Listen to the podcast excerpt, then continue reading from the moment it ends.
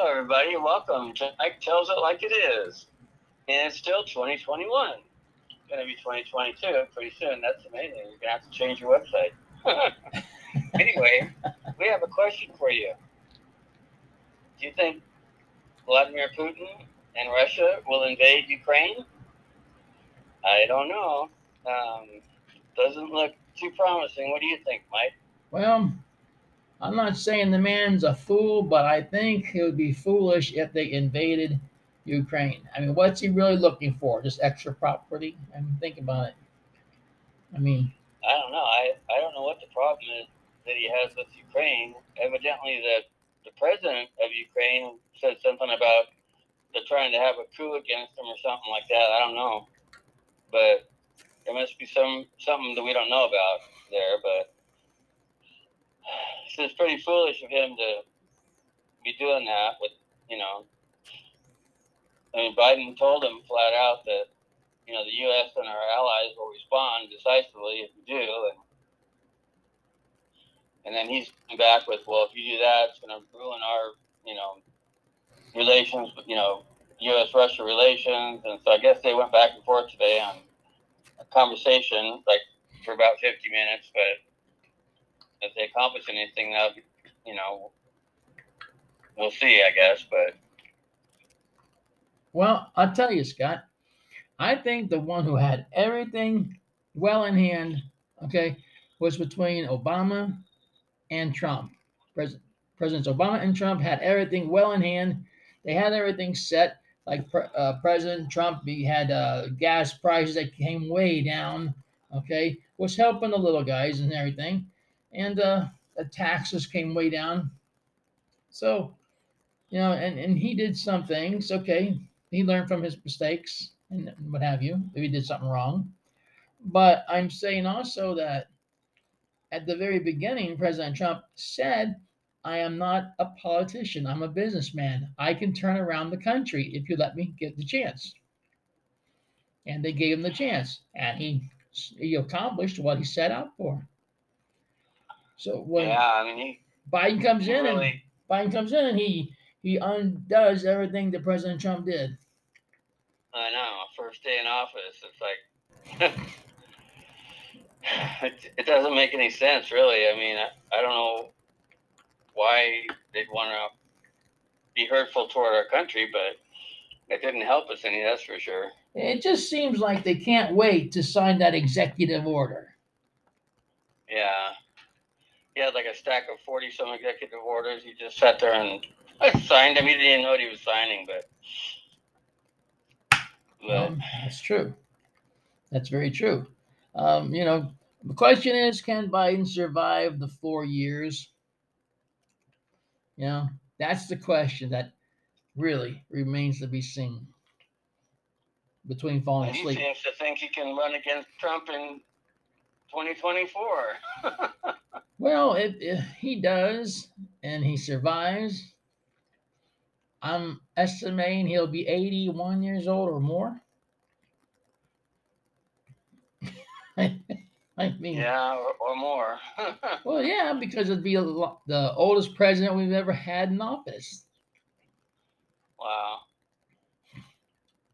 You know, he's got to make better decisions.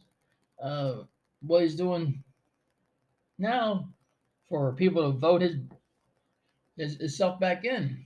There's no getting around it.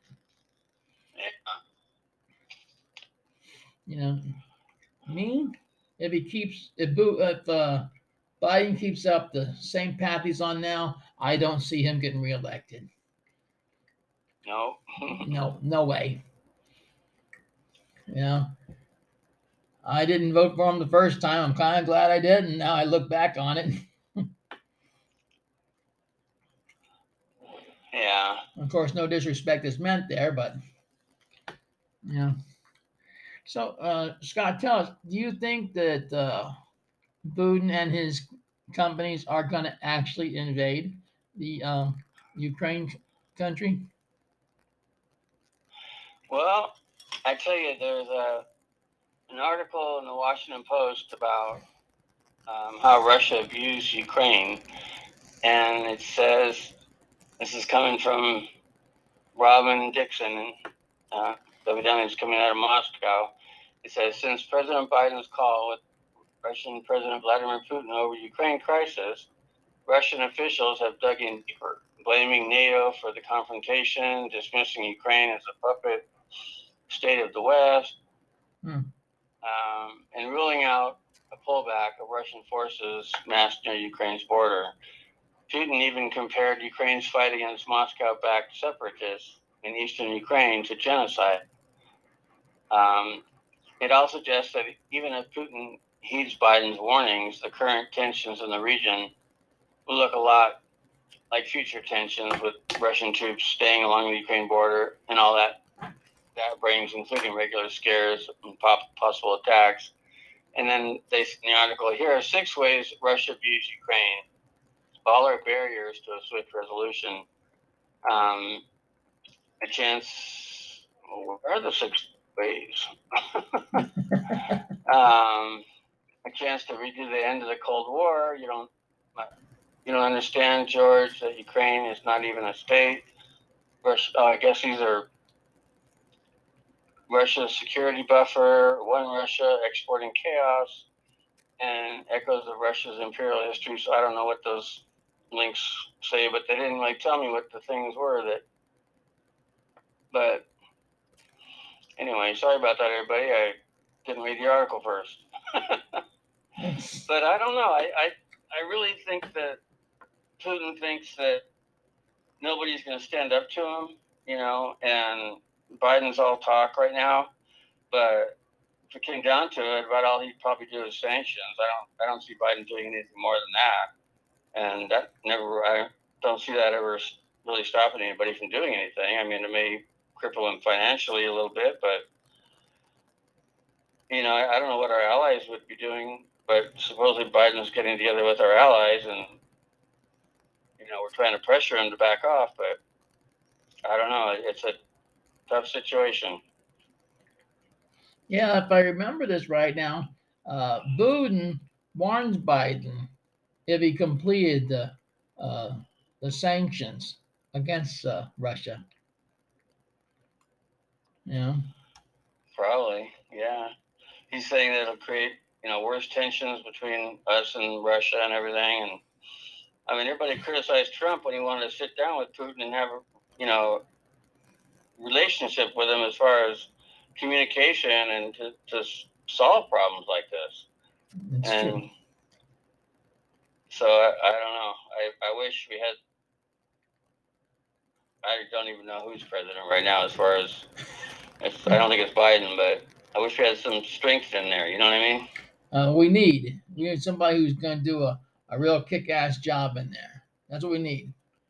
Okay. Yeah. Uh, I don't know if uh, President Biden's gonna complete his four-year term or what, but um, anywhere from falling asleep in a meeting to to go ahead and complete his sentences.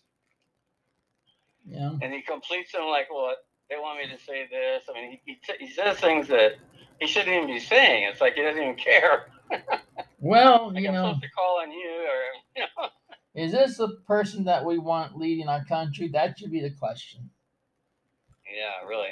I mean, if you can't keep it together, the simple thing is just get replaced.